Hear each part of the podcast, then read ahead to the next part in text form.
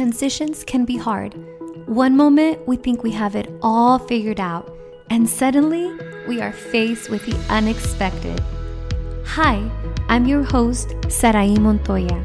I believe that everyone has a special mission in this world, and through this means, I want to be a light in your path if you are ready to get inspired. Come join me on the Sarai Montoya podcast. Together, we will learn to maintain joy while navigating through seasons in life, a joy that is long lasting and sustainable. I will be releasing episodes every Wednesday with topics to encourage you to continue striving to be the best version of yourself, but most importantly, the person God has called you to be. Thank you for joining me on this journey. Hello, and welcome to another episode of the Sarai Montoya podcast. I am so happy that you gave yourself some space to listen in today. A few months ago, as spring was coming to an end, I wrote a small devotional titled Consider the Lilies. And in today's episode, I'd like to elaborate more on that topic and include an application exercise with the hopes of encouraging you to embrace with joy the season God currently has you in. We can identify where we stand in our life if we are more grateful and present in our day. But many times, our thoughts can prevent us from feeling the joy and peace that God has gifted us through His Holy Spirit. Sometimes we let our circumstances define who we are. And yes, in reality, what we think shapes who we are. Our lives really do follow the direction of our thoughts. But greater is God, and He has the power to transform our thoughts if we allow Him in our lives. Jesus says in Matthew 6:38, "Consider how the lilies of the field grow. They do not toil, nor do they spin." God faithfully says to consider the lilies of the field. He reminds us that the lily doesn't worry, but yet they still grow. If you were to study the science behind the growth of lilies, you will realize that the lily doesn't complain where it's planted, and it still grows beautifully in any type of environment as long as it gets sufficient water. Similarly, as God's flowers, we too can take rest and surrender to who God has created us to be, as long as we are receiving His living water regularly. Seeking God's Word empowers us to grow and feel His warmth no matter what season we may be going through. During your walk with God, you may experience seasons of blooming and seasons that strip your outward beauty. But remember that outward beauty of a flower is temporary, but the bulb remains grounded, and while grounded, you have the potential to expand your roots, to learn, and to later bloom even more. Many times we toil and spin because our prayers aren't answered right away or they're not answered the way we were expecting. And we're trying to do it all ourselves. But we need to understand that when God is silent, it's because He is working. And that is a perfect moment to grab a hold of God even more. It's so important to establish spiritual disciplines that will help us keep spiritually nourished, especially during what may seem like a difficult season. I remember when I first became a mom, and this was mainly after my daughter was born, I had two little babies under two years old. I call them my Irish twins because they're only 12 months apart. During that time, I felt that I was drowning at first. I was nursing, changing diapers, feeding every two hours. And for those of you who know me, you know that I like structure and keeping things organized.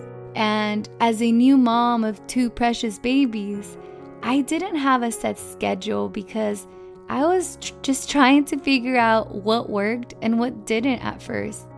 But those few months of trial and error with two babies, I knew I wasn't going to be able to advance anywhere with my own strength. During that time, I was also running Christian Brigades, our nonprofit. I just needed to get a hold of God. I knew that if I truly wanted to be a good mom, if I truly wanted to do the best in other areas of my life, I was going to need to do something drastic. And it was during that time that I made it a priority to wake up at 5 a.m. every morning before my babies woke up so that I could have quiet time with God. I would ask God to give me strength to help me during my day, and the moment I would open my Bible, His Word would feed my soul, and I would feel His power, I would feel His joy, I would feel His peace, and His Word would remind me that I wasn't alone, that He was with me.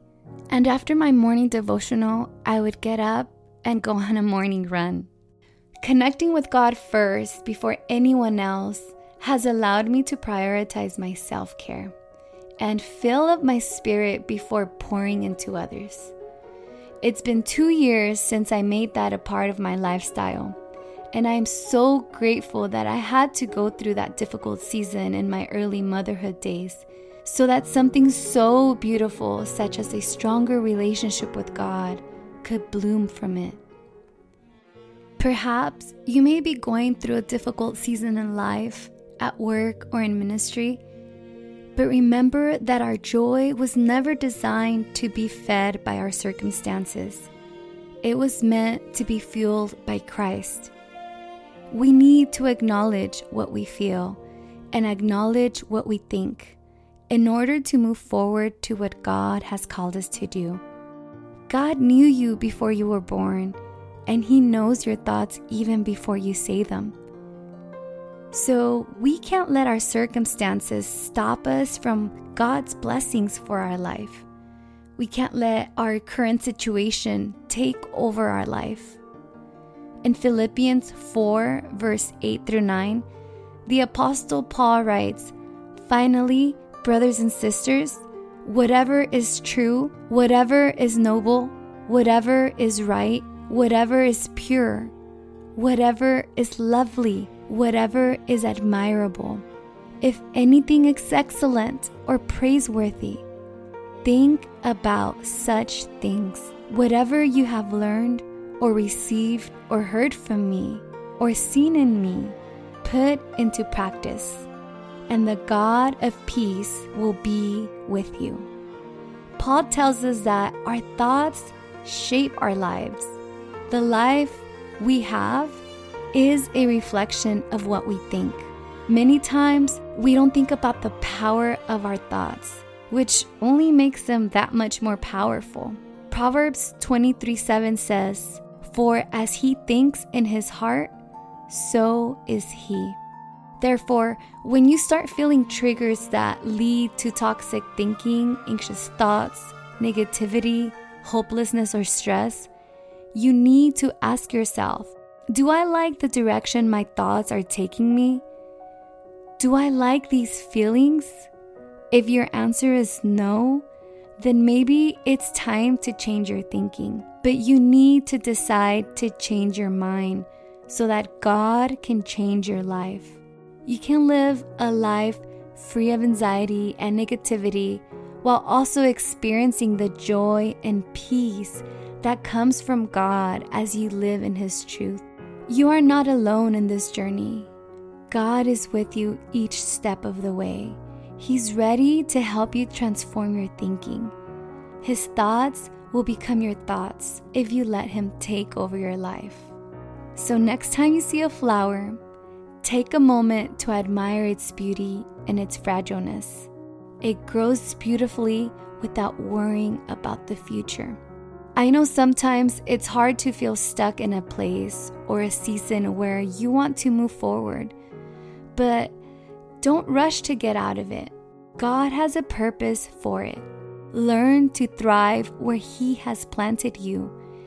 Even if you find yourself planted under some concrete at the moment, where life seems unfair, look for the crack in the concrete to find your way out and choose joy. God is always moving in your life, whether you are in full bloom or not. As a way to apply these concepts in a more practical manner, I want to share one fun way. One way to maintain joy during your current season is by seeing the positives in your life through the practice of gratitude. Perhaps you hear a lot about gratitude these days, but in a culture of wanting more, the experience of gratitude is difficult to achieve. Practicing gratitude makes you more satisfied with the life God has gifted you. Over time, you start to appreciate the little things, things that you probably took for granted before whether it's a loved one, the place you live in, your health. Our relationship with God becomes stronger because we are appreciative of where we stand and what He has given us. Additionally, there's a lot of health benefits to practicing gratitude, like a stronger immunity, lower blood pressure, and better sleep. It's a great way to self care because it reduces stress and helps you be more productive and happier in your day. When we're grateful, we begin to see the world with more humility, appreciation, and gratitude. If you could take a moment and just look around you right now, what do you see? And scan the space around you and recognize that the things that you have and are able to enjoy are things to others who made it possible for you to obtain perhaps your family, your parents, someone made it possible for you to be where you're at. But most importantly, it's thanks to God. There's people in this world that may be going through political turmoil, hunger, homelessness, and persecution. Yet, you are so blessed. Waking up with appreciation for God's work in your life even for the tiniest things He's done for you, allows you to see the world differently. And these feelings of appreciation prevent you from overexhausting yourself in your job, in ministry, with your family, or from reaching certain goals. You learn to live in the moment and enjoy the process God is taking you through.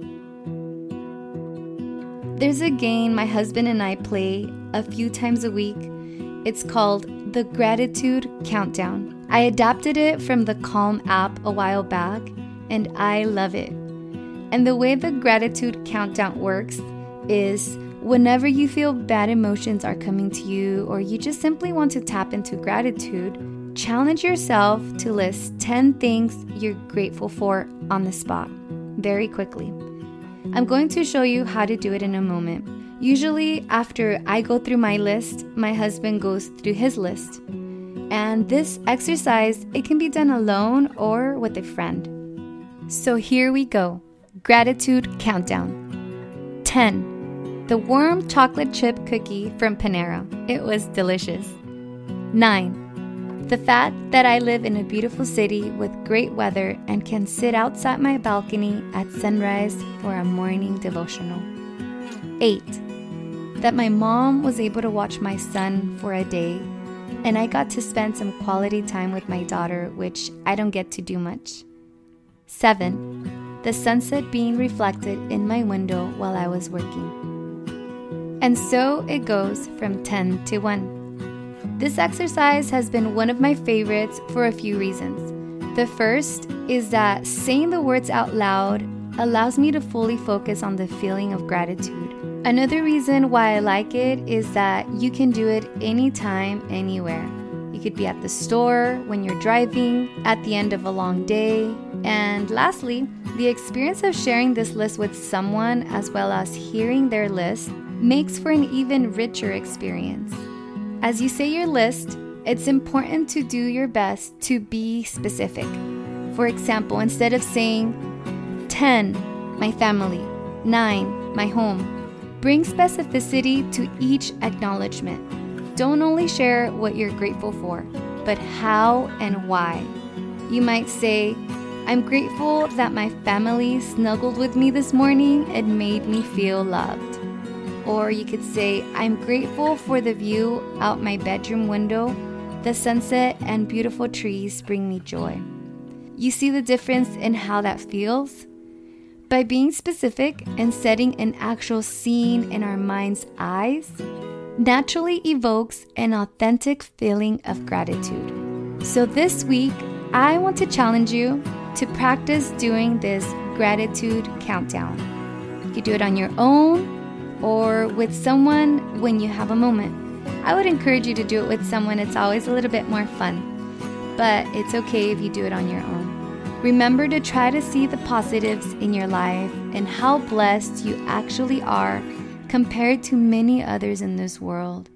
God has more in store for you. Keep striving, keep positive, and be grateful. Remember that God's timing is always perfect. And when life gets tough, consider the lilies of the field, how they grow. They do not toil nor they spin. Before we close, I want to say a special prayer so that God's presence may continue to be felt as you go about your week. Dear God, thank you for your presence, for reminding us that in moments of difficulty, we should not wither. Your word gives us strength through examples of how nature moves from season to season without worrying. So we come before you, Lord asking you to help us keep our thoughts aligned with your word and your promises.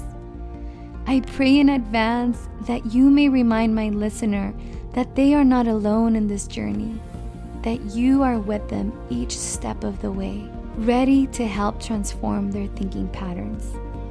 I pray that their thoughts become your thoughts, that your spirit may flow in them throughout their day as they also bring light to others. Lastly, I pray that they may develop more gratitude in their hearts so that they may embrace with joy the season you have them in. God, we love you and we thank you, and we pray in Jesus' name. Amen. Thank you for joining me on today's episode and giving yourself this space to join in on the Sarai Montoya podcast. To view the complete show notes and all the links mentioned in today's episode, visit saraimontoya.com slash podcast. And before you go, make sure to subscribe so that you may receive notifications right when new episodes are released. Lastly, I do have a quick favor to ask. If you're enjoying the podcast so far, I hope you'll let me know by leaving a review in Apple Podcast. I'd love to read your reviews Reviews let Apple know that great listeners like yourself enjoy the show, and that helps us expand our reach. So, thank you so much. I pray that this podcast truly empowers you to become a better version of yourself, but most importantly, the person God has called you to be. I look forward to talking to you next time.